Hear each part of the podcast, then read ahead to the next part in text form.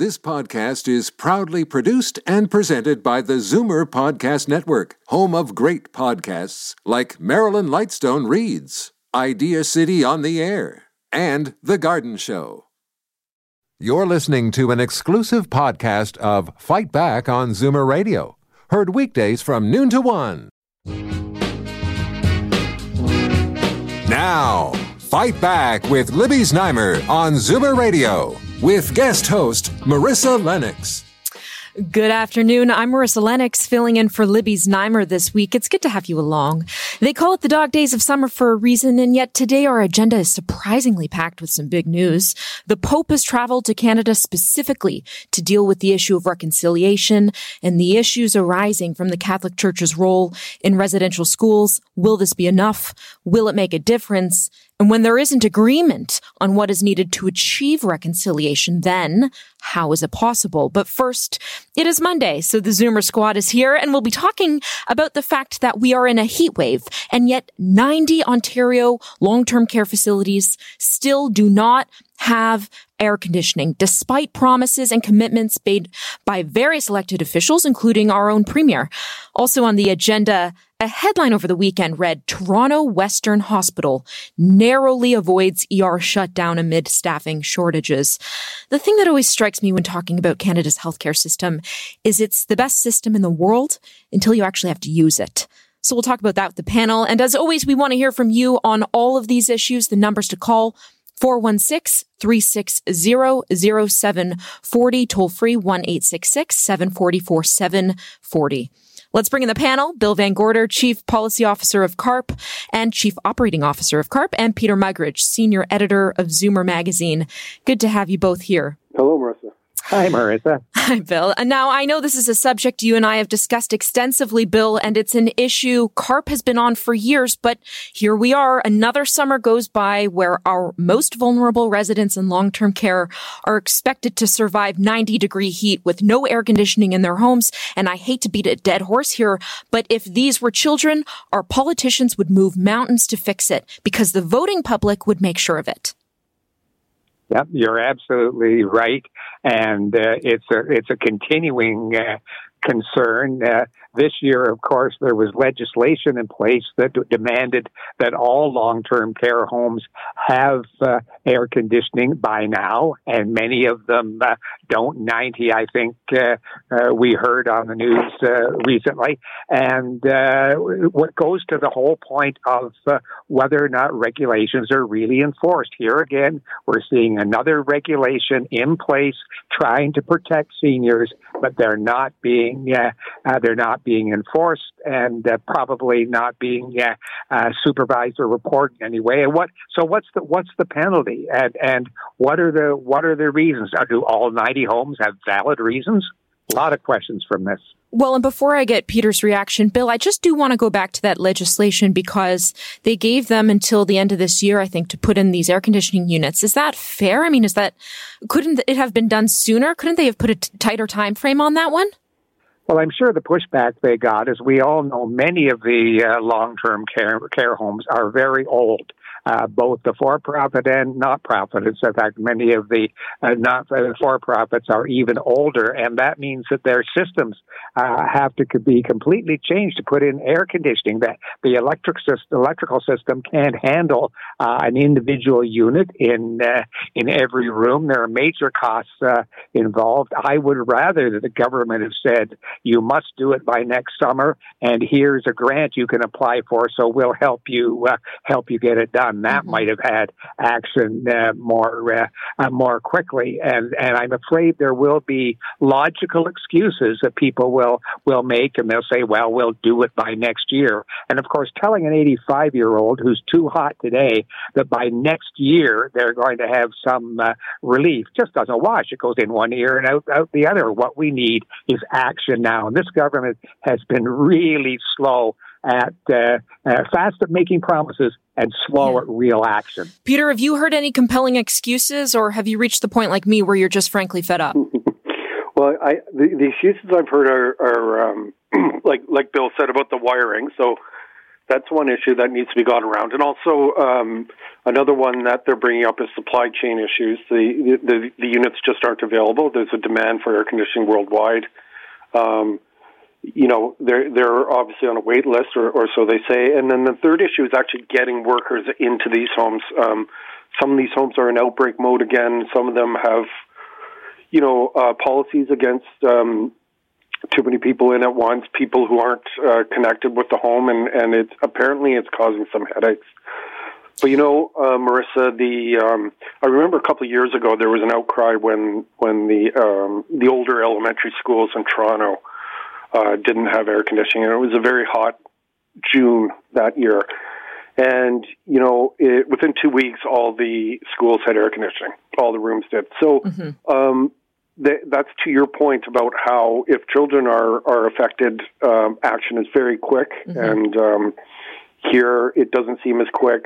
Their obstacles aren't, you know, they keep popping up, but um, it, it doesn't seem that they're they're trying to push through. I don't buy the COVID excuse for one minute. It's not like a home's been in an outbreak for two years. Right, but you right. know what, Bill? I, I don't know that you've spent any time in a long term care facility. Certainly, I have, and I can tell you generally it's an unpleasant experience depending on the facility. Many don't even have windows that open.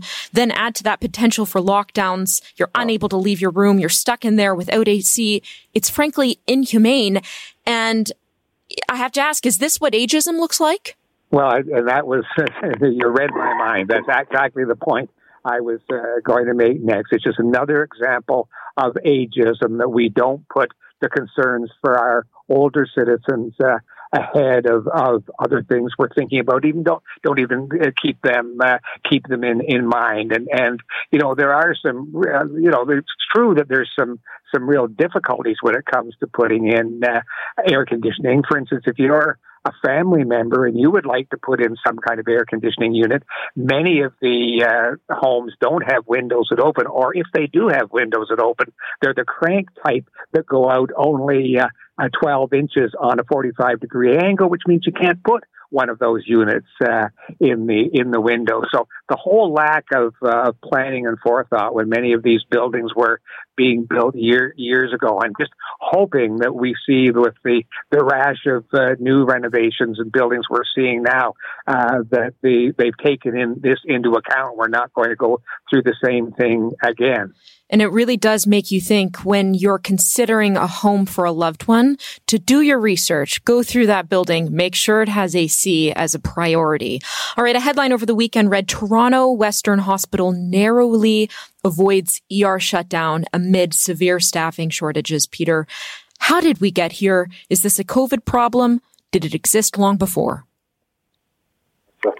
Um, it, it, you know, ERs, even at the best of times before COVID, were already, um, you know, right on the verge of, of not being able to handle the load. Uh, you know, visits three or four hours were common. You know, um, if you had children, uh, everyone knows the, the nightmares of trying to get get them through uh, an ER visit when, when your doctor's not available.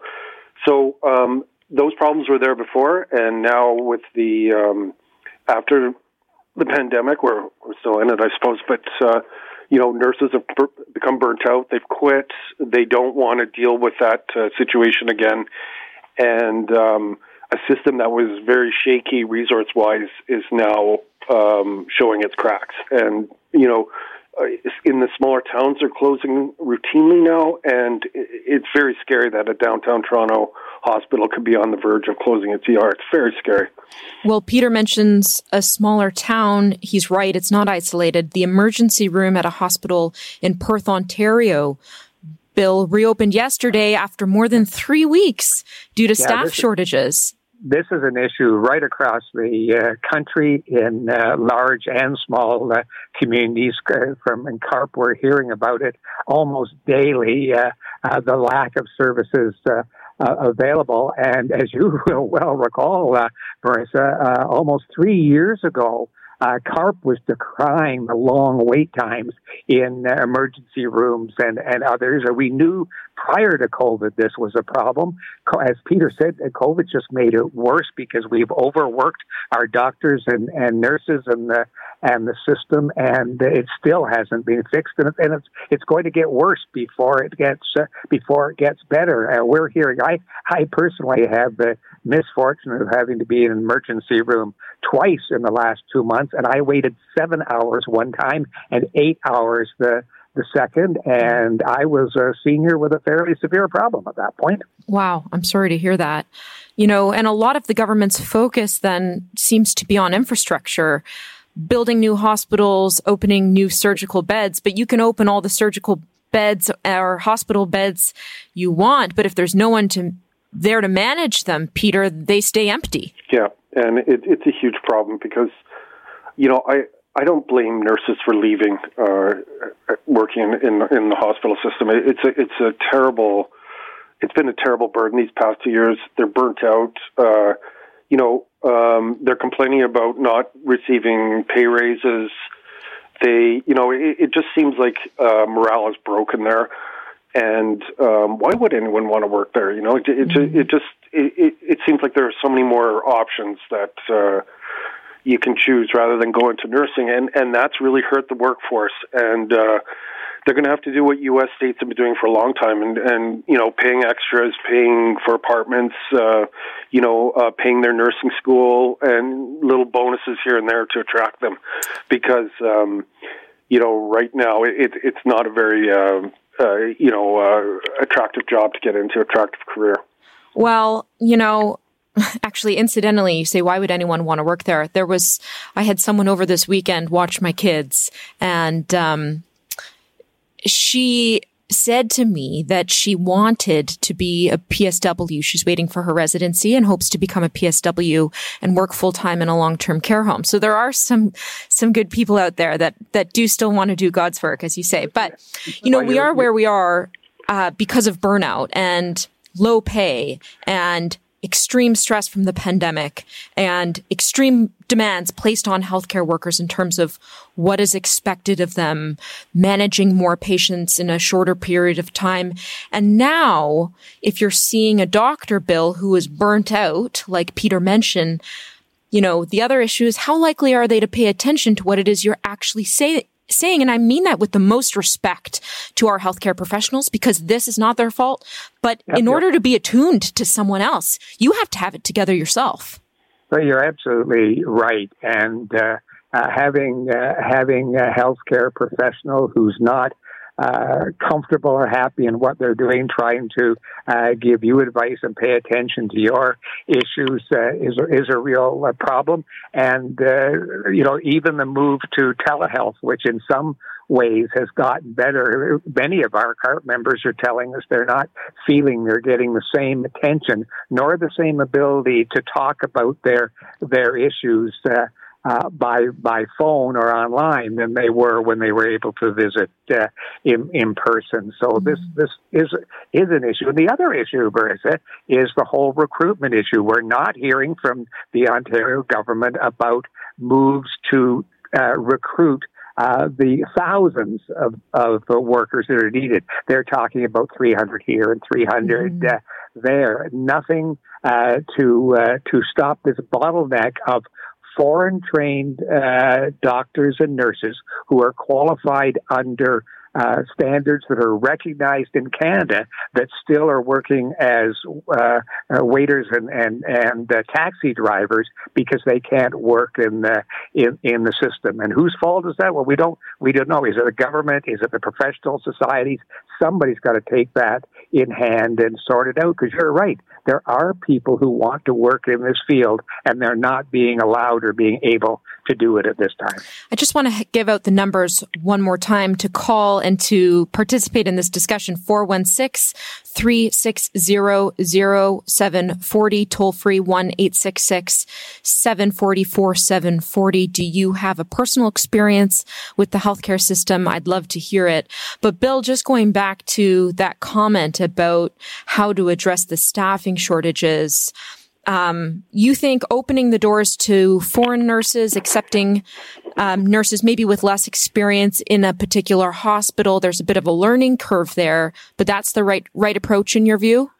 I'm, uh, what I'm saying is we need to uh, to be able to hire people who have the same qualifications that new graduates would have in Canada, and there are there you know there are many uh, training programs for both physicians and nurses around the world.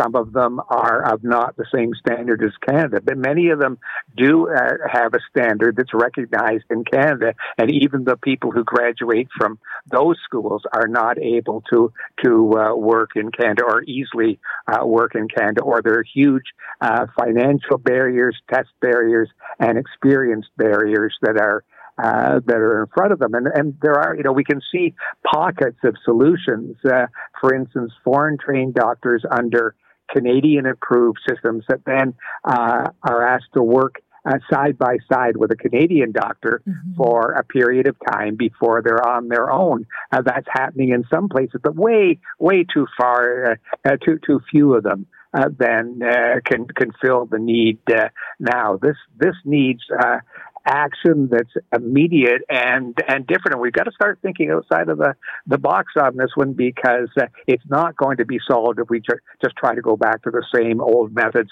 of uh, training a finite number of health professionals uh, every year.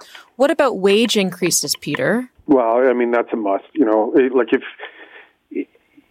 money overcomes a lot of uh, issues, and I, I think if people saw that there was more money in this business, they they would jump at getting into it. You know, uh, whether um, you know you have to pay competitively if if you want to fill. Uh, uh, your, human resources shortages. So, um, you know, the, the, the U.S. hospitals learned this long ago, and they and they've been doing that. They they give higher wages, they give relocation costs, they give uh, you know they they'll pay for their uh, education and and that sort of thing. And, and Ontario's going to have to learn how that game's played because um, if there's a finite number of nurses available for all of North America, you know we're going to have to get competitive and, and get our share.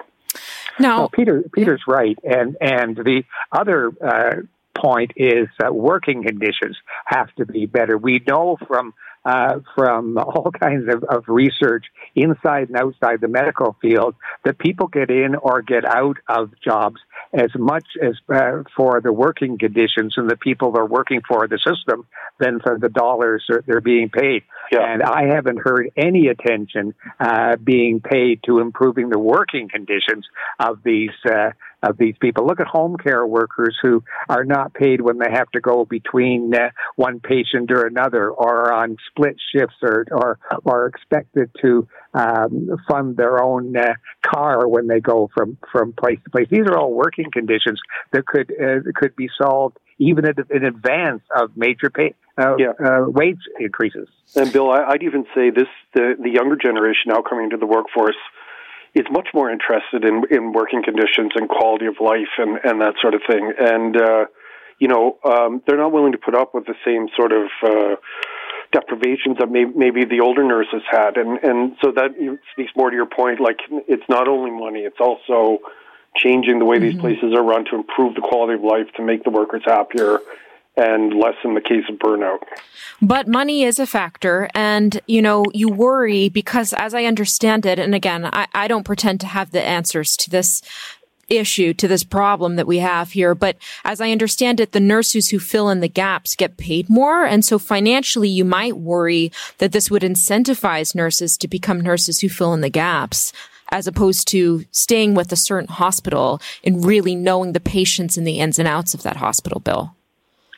Yeah, that that's just another uh, another example how the the system uh, and the people running the systems don't seem to understand what they're uh, what they're dealing with and, and, and what it takes and the and the, the impact. And you really wonder whether uh, the people in the Department of, of Health, the, the bureau, I'm talking about the bureaucrats here, any of them who are in these decision making points have actually worked in the system at a level where they understand what it's really like from a worker's point of view. The workers certainly tell us they don't think they understand, and I suspect that's uh, that's true. Uh, more involvement from uh, the the the workers in setting the standards, setting the the uh, the uh, conditions in which in which they uh, work. Just just plain good management practices, which don't seem to be uh, be followed in in the health system. We health system is not patient uh, based, it's system uh,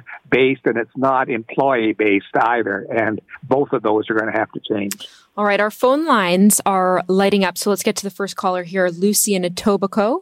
Yes. Lucy, you're on the line. Go ahead. Hello.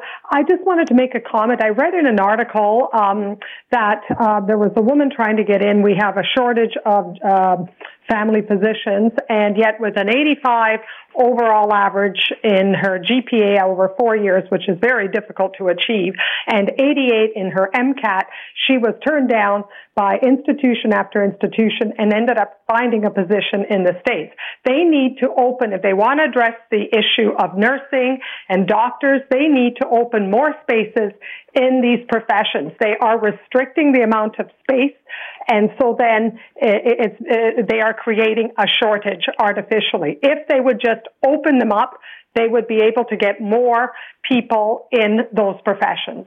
I don't know all the specifics of this case, Bill, but uh, sounds reasonable enough to me.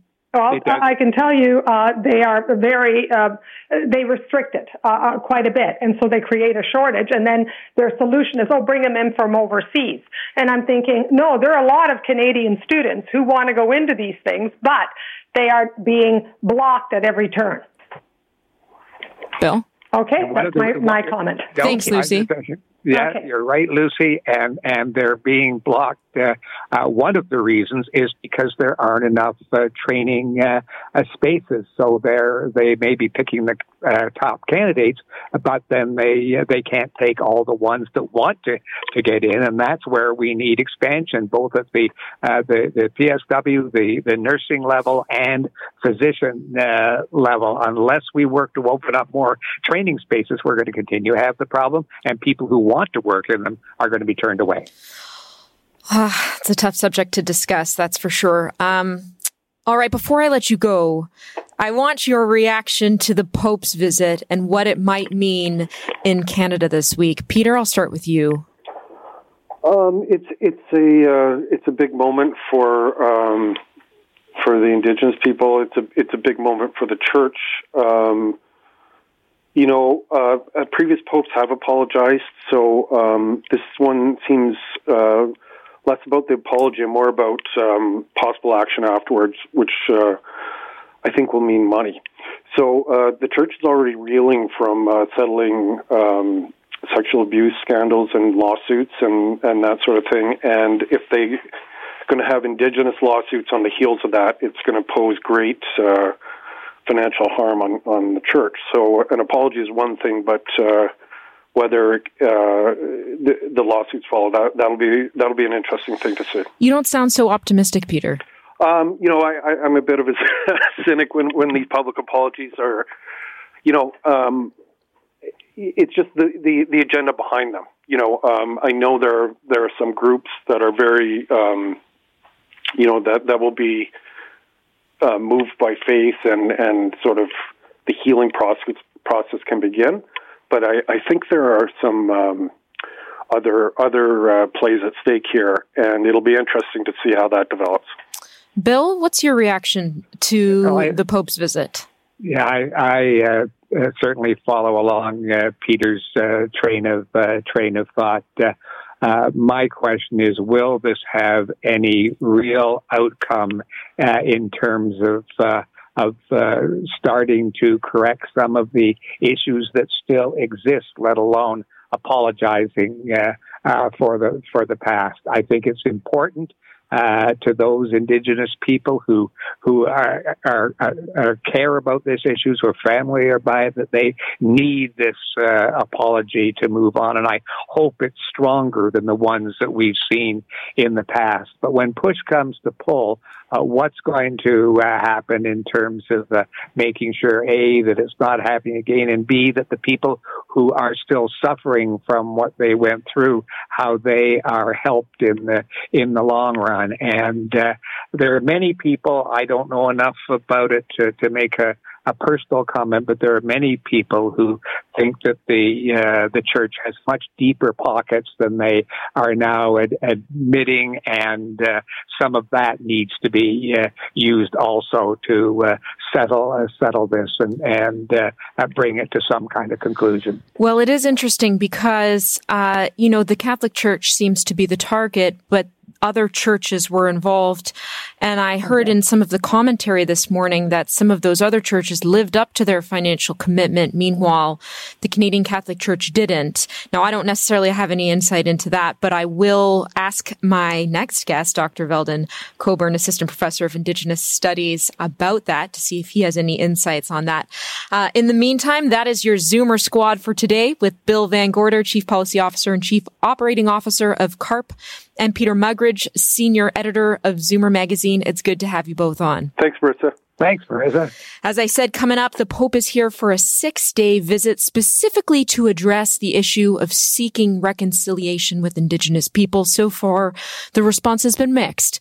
We'll ask Dr. Veldon Coburn, Assistant Professor of Indigenous Studies at the University of Ottawa, for his reaction next.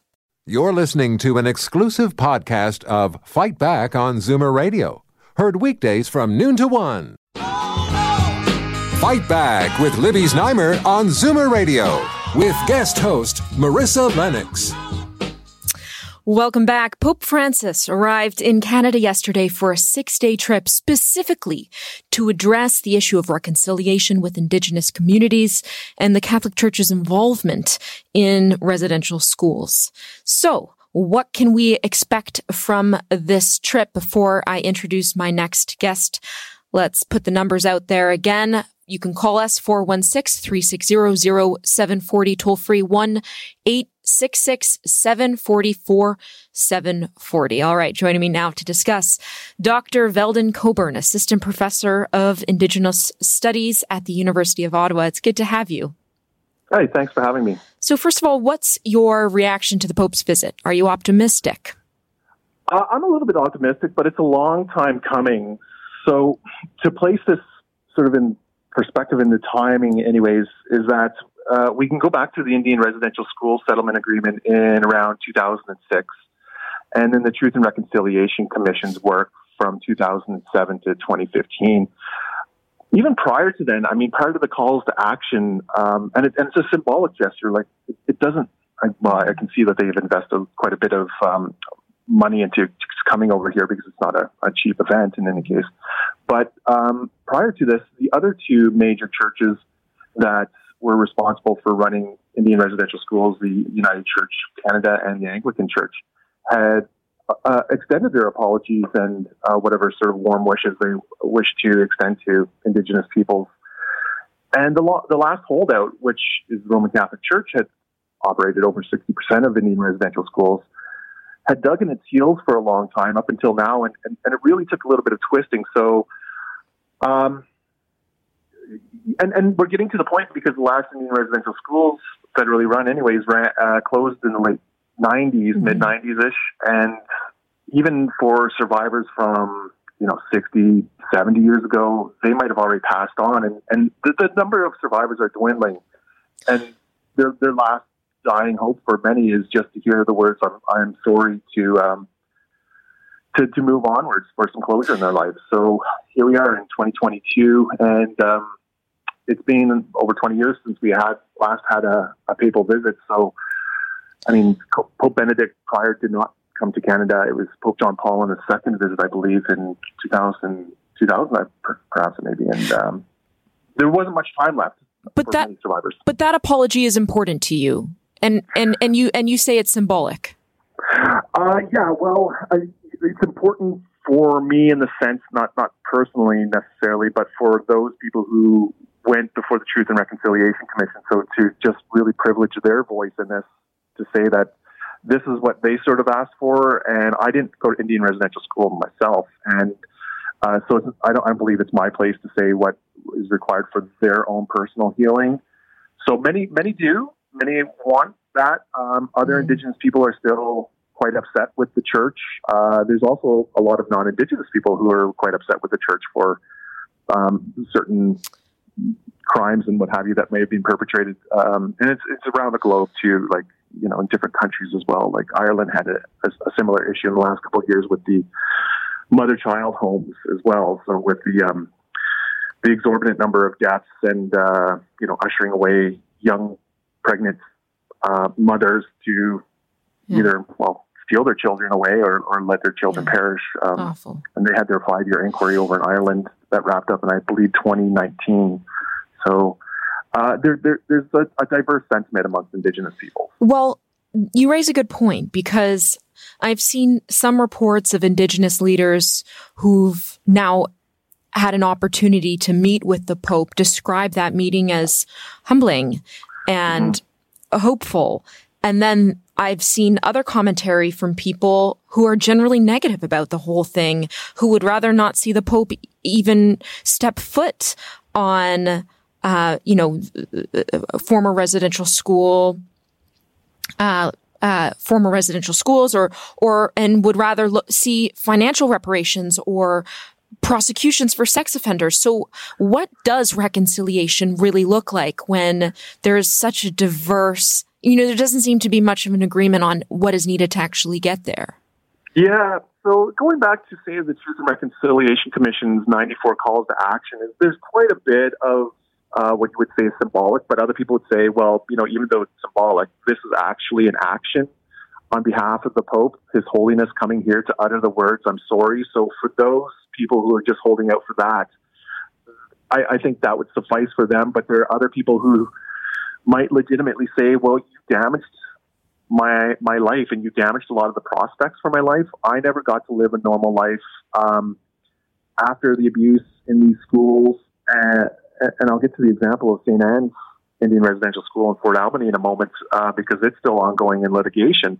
Is just that for Indigenous peoples, it was one more step along the line of uh, creating barriers to prosperity in their life. They said, you know, if it wasn't for your participation in this colonial venture, perhaps I would have probably had a, a better life.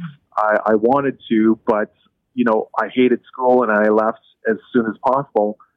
And I never became a doctor or a lawyer or even just, you know, some sort of advanced education that would have placed me in a little bit of a higher uh, socioeconomic bracket, if you will.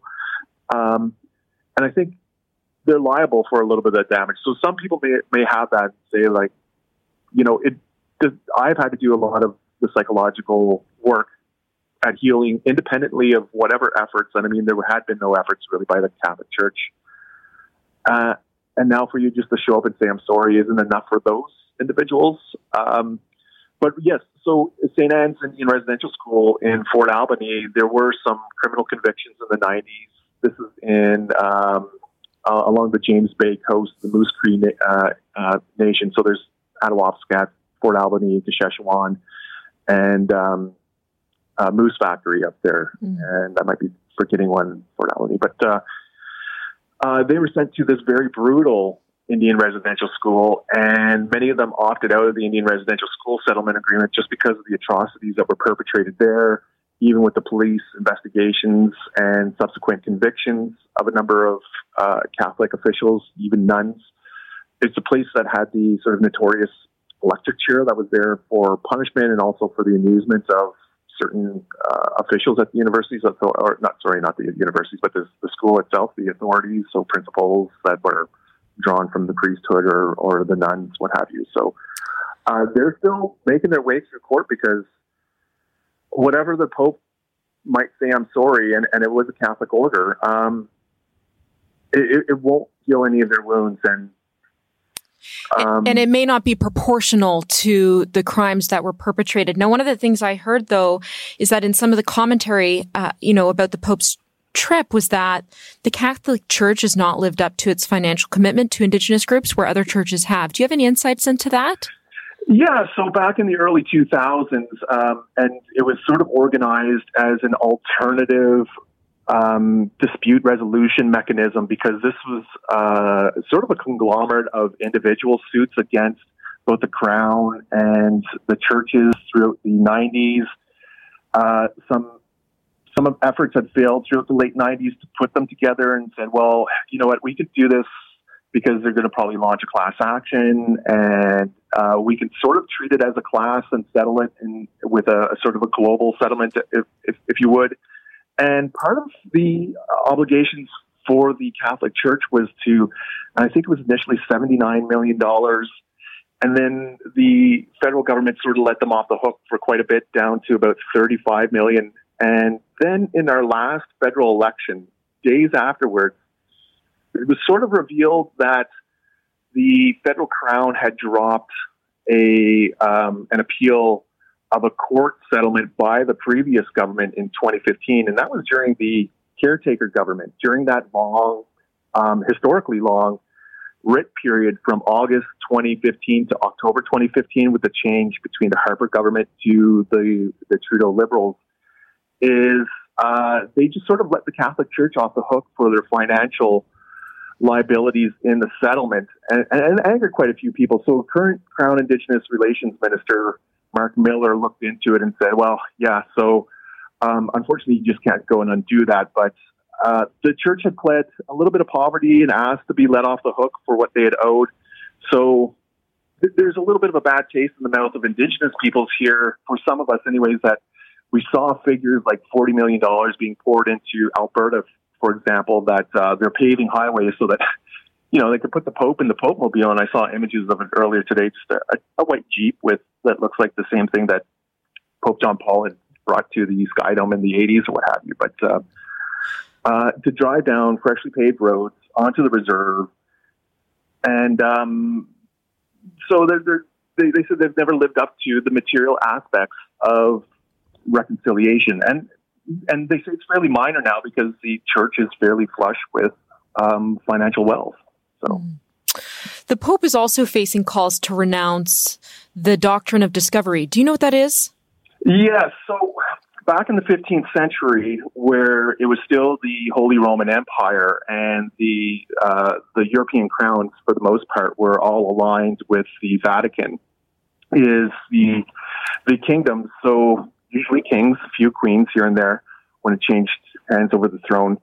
They uh, would get sort of like their, Uh, you know, they ruled by divine right, and it was through the Catholic faith.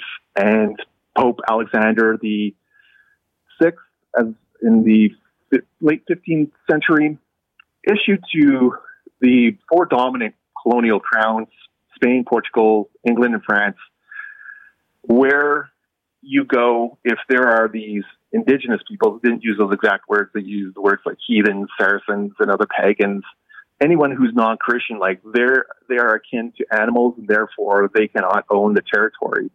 And if you go there, we can treat it as terra so empty land, and that they could not be possibly conceived to be as governing or holding territorial titles. So it was to adjudicate disputes between the four competing colonial crowns wherever they were roaming around the earth.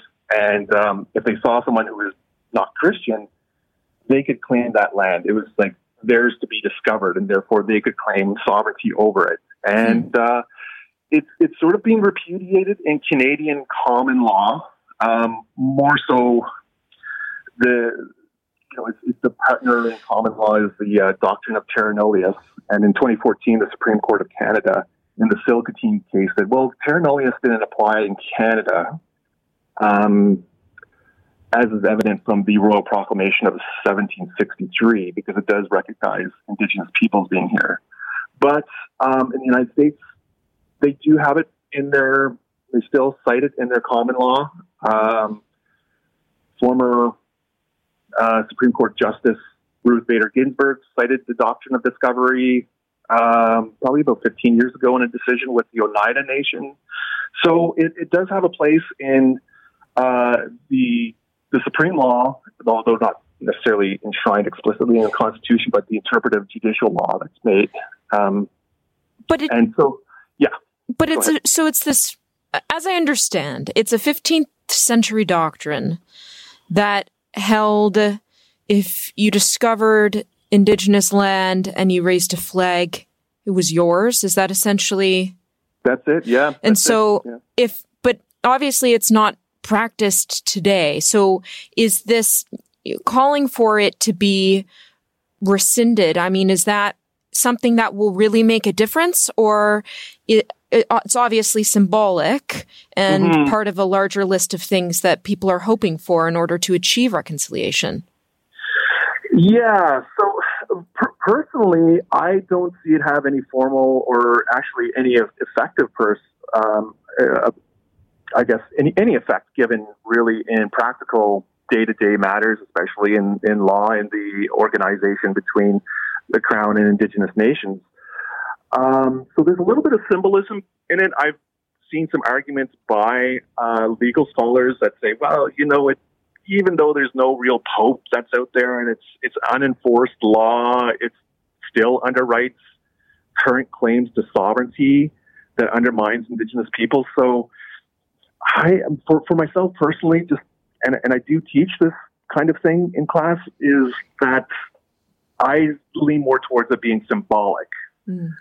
Um, yeah, I don't, I don't see the Canadian state going around and saying, "Hey, this is, um, you know, we, we still don't have a treaty here, but going to appeal to the Pope to make sure this old doctrine of discovery right. that was issued in 1492 is applicable here, or 1495 it may be. Now, I imagine you've taken a look at the Pope's schedule. It's posted online. Do you see any missed opportunities in your view during his trip here? Well, yeah, I mean, it's, it's a fairly sparse trip across Canada, and there's only a few select sites. We haven't had a papal visit in over 20 years, as I mentioned earlier. So, yeah, and it and it took a little bit of arm twisting, especially on the Conference of Canadian Catholic Bishops, or um, because I guess the Pope comes at their at their sort of invitation, really. And when is the next next papal visit going to be? I, I realize that he can't go to all 190 countries every year and then spend a week there. Um, well, what would you have liked to have seen him do? I think uh, so. He's so he's going to be in Quebec City and uh, might go up to Nunavut as well. Uh, so there seems to be really only three sites. I guess you know just because there is a large number of Catholics in Canada, that they'll sort of make you know a sort of pilgrimage to Edmonton, for example. So it'll draw. I don't know. It could be crowds of tens of thousands, hundreds, hundreds of thousands. It, it's not quite clear to me. Um, but um, there, there's there are several sites across Canada where uh, it'll be inaccessible for many of the survivors. Uh, but I'm sure I don't know they'll tune in if they if they want to on television, see what's televised. But all right, Dr. Veldon Coburn, assistant professor of Indigenous Studies at the University of Ottawa. Good to have you. Many thanks. Take care. All right, and coming up, the House of Commons Industry Committee is having a two day hearing involving Rogers officials. We'll tell you about that next. You're listening to an exclusive podcast of Fight Back on Zoomer Radio, heard weekdays from noon to one. Fight Back with Libby Znaimer on Zoomer Radio with guest host Marissa Lennox. The House of Commons Industry Committee is having two hearings today involving Rogers officials. The hearings, of course, concern that 15 hour service outage that took place earlier this month, affecting millions of Canadians, myself included, and disrupting key sectors like healthcare, financial institutions, and even calls to 911. Those involved in testifying today include Rogers officials, Industry Minister Francois Philippe Champagne, and members of the CRTC. So what can we expect? The numbers to call 416 360 0740 toll free 1 744 740. Let's welcome my next guest. Ben Klass, telecom researcher and PhD candidate at Carleton. Ben, it's good to have you. Thanks for having me on the program, Marissa. Earlier this morning, on my way into work, driving along the Gardiner, I attempted to receive a phone call, but after about two seconds, the call would drop. And then after about, I kid you not, 10 attempts to connect, I finally FaceTimed to the person. I just had the phone on the seat next to me. I wasn't looking at the screen while driving. But for the first time in my life since becoming a Rogers customer, with my first cell phone over 20 years ago, I contemplated switching to another provider. Now, I have no idea if these two incidents are related, but I keep hearing stories of people having trouble with their Rogers service since this outage. Your reaction?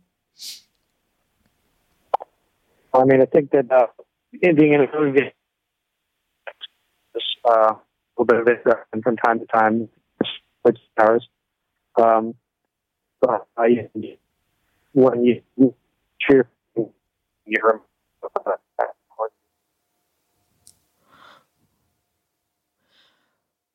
Ben, I can't hear you very well. Can you speak a little bit closer to the microphone?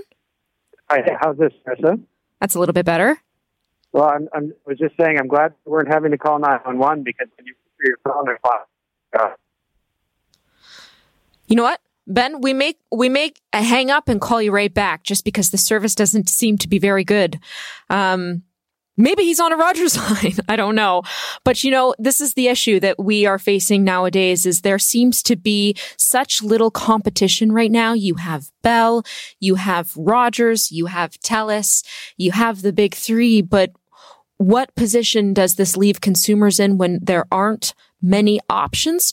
Not, to mention when one goes out, you've got the other two, but very little access to 911. Now I know that's something that Rogers is trying to strike a deal with with the other providers in order to allow for 911 calls because that would be a very scary situation to put yourself, to be in if you were in need of 911, in need of hospital services and uh, you were no, you weren't able to get through to anyone. On top of that, I can't um, stress this enough. The cost seems to be egregious these days for cell phone bills.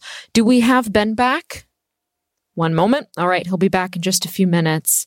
Um, so those are some of the things that I think we need to focus on is, you know, with these hearings, you do wonder if the response from the government will be proportional to the impact of the outage and what are some of the things that we can expect from today? The government, um, you know, uh, should they, ought they be more involved in regulating this industry or perhaps less involved? And what do you really think is needed? Also, will the CRTC uh, open up more competition? Rogers, we know, trying to merge with Shaw, the Competition Bureau, trying to stop it. What can we expect from this? All right. Ben, you're back on the line. How are you? Yeah, guess, guess who my service provider is? I have to say, uh, they have to be related. They have to be related. All right, let's get to these hearings uh, with just a few minutes left. What should the response from the government be? Will it be proportional to the impact of the outage? Well, I'm glad to see such a broad response. You know, we have the minister, the CRTC, and the parliament all looking at this. Any one of those things on its own would be inadequate, but I think the fact that all of them are looking into this is a good sign because this is a really complicated problem. We certainly need more competition. We mm. certainly need more regulation. I think the companies need to have their feet held to the fire by the political scene in order for there to be some real change. Here. What would that look like? How do you create more competition? How do you allow for it? Is that the CRTC?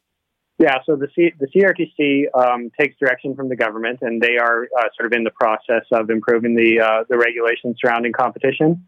Uh, I understand that there are ways to make uh, uh, the the arrangements that support competition in telecom more resilient, so that people will have a, a broader range of choice. And for instance, in the future, you could see uh, having the ability to switch networks when one goes down to the other just by using an app on your phone. Mm. Now, I know that um, when service does go down, I know Rogers is trying to strike a deal with some of the other providers. That seems like a no brainer. Do you think that'll happen? Yeah, uh, so actually, they already have these types of agreements. I think we, we need to be a little bit cautious there. The CRTC has the companies working in the background to make sure that they don't have problems, and yet we see them having it anyway. And so I think that this is a reminder that it's not just Rogers' fault, but we have a little bit of a lax environment here where the regulators placing too much trust in the companies. I think we need to have a little bit more uh, more of cop on the beat uh, type of approach than than we currently do. Should the government, because of how big a problem this was, you know, can we expect the government to be more involved in regulating this industry? Is that what's needed? Uh, to be frank, I think so. Um, the minister's response today uh, doesn't lend a lot of um, support to the idea that they may be going with that approach. I mean, they're taking measured approach, but he was careful to blame uh, Rogers and to suggest that a phone call to the CEOs would be enough to uh, bring things into action. So we'll have to wait and see what the uh, what the government actually does here. But I think the telecommunication is uh, too important, and the companies that are providing it are are essentially at this point too big to fail. Uh, so if they can't do it on their own, you know, and this isn't the first time Rogers has gone out in the past little while, uh, then there really isn't any other choice than to have uh, some public oversight. Do you think one of the outcomes will be to open up competition, say for um, business uh, companies in the U.S.? Will that is that possible? Yeah, so we do already have a, a competition allowed from the U.S., but there hasn't been a lot of appetite for it you know, I think that um, one thing the government should be doing here is taking stock in the competition we do have. You know, you see that Rogers is trying to take over Shaw, and they need the permission from the government to do it. I really think that that should be a non-starter. Uh, mm. you know, for a number of reasons, but in particular because we can see if Rogers had already taken over Shaw, it would have been that many more people, you know, several million more who would have been affected by this. It's my firm view that we need to have more diversity uh, in our markets, more decentralization, and that that's a good way of protecting it against and containing these types of things when they happen. As I understand, the Competition Bureau is trying to stop that. Do you think we can expect that this outage might impact that deal? You know, when the merger was first announced, I would have said that it was going through no matter what. But uh, a lot of uh, a lot of sort of obstacles have come up uh, over the course of this year long process, and I think um, you know that the best thing for the country would be for the Competition Bureau to stop the merger outright. Uh, and I'm hoping that that's what's going to happen, but you never know. All right, Bob in Toronto uh, called in for his comments. Here, Bob, you're on the line. Yeah, I work in this industry and I, I kind of work in the core network of it, so I got a bit of a background. But can you imagine if these autonomous vehicles were working on 5G and the network shut down? What would happen that day? But as for competition, I really can't see how you're going to get any other competition because these big telcos, I think like they're capitalized to the tune of 50 billion or 100 billion dollars. Who's going to walk in and build a whole brand new network across a, 4,000 kilometer country with not a single customer on it yet? Mm. It's, it's just not going to happen. Thanks, Bob, for your call. You know, Ben, he makes a valid point. Yeah, I, I agree. You know, and we his his explanation uh, perfectly fits the reason that the large American companies haven't moved in here. Um, but there's other ways to promote competition, and you know the CRTC encourages sharing of networks. Um, certain components of networks are shared with competitors, and there I understand ways to technically arrange that to maximize the independence of those competitors. So, for instance, uh, you know if Rogers' core network went down and a company like TekSavvy was just renting their towers, uh, people who are on that other system wouldn't uh, wouldn't necessarily be affected. Um, and you also, I mean, I think just from the perspective of uh, a very broad perspective, um, one of the MPs during today's meeting raised uh, this question: If Rogers uh, had less than 10 million people, you know, we have such a concentrated market, uh, isn't that part of the problem that so many people are dependent on so few companies, right? Mm-hmm. So, uh, I mean, I think to the extent that we have more competition, it means that when these things do happen, perhaps less people will be affected by them. Uh, and companies like Interac, you know, um, might have alternate supply instead of having to rely on one or two giant companies. 30 seconds before I wrap, but I have to ask as a sort of final thought what does it say that Canada's biggest telecom provider messes up like this? What does that say? Uh, I mean, I think it, what it really is telling us is that this is a when these types of problems are going to happen and not if they're going to. Uh, you know, I look very skeptically on promises to make uh, sort of technological innovations that will make this type of thing impossible in the future. And I, what I, would like to see is, uh, you know, investing some human capacity in uh, coming up with solutions to mitigate the harms and to make them uh, sort of less large in scale when they do eventually happen. All right, good discussion. Ben Klass, telecom researcher and PhD candidate at Carleton. It's good to have you. Thank you for your time. Thanks, Marissa. Bye bye. And that's it for Fight Back. I'm in for Libby's Znaimer all week. She's on vacation. The nerve. We'll see you next time. You're listening to an exclusive podcast of Fight Back on Zoomer Radio. Heard weekdays from noon to one. This podcast is proudly produced and presented by the Zoomer Podcast Network, home of great podcasts like Marilyn Lightstone Reads, Idea City on the Air, and The Garden Show.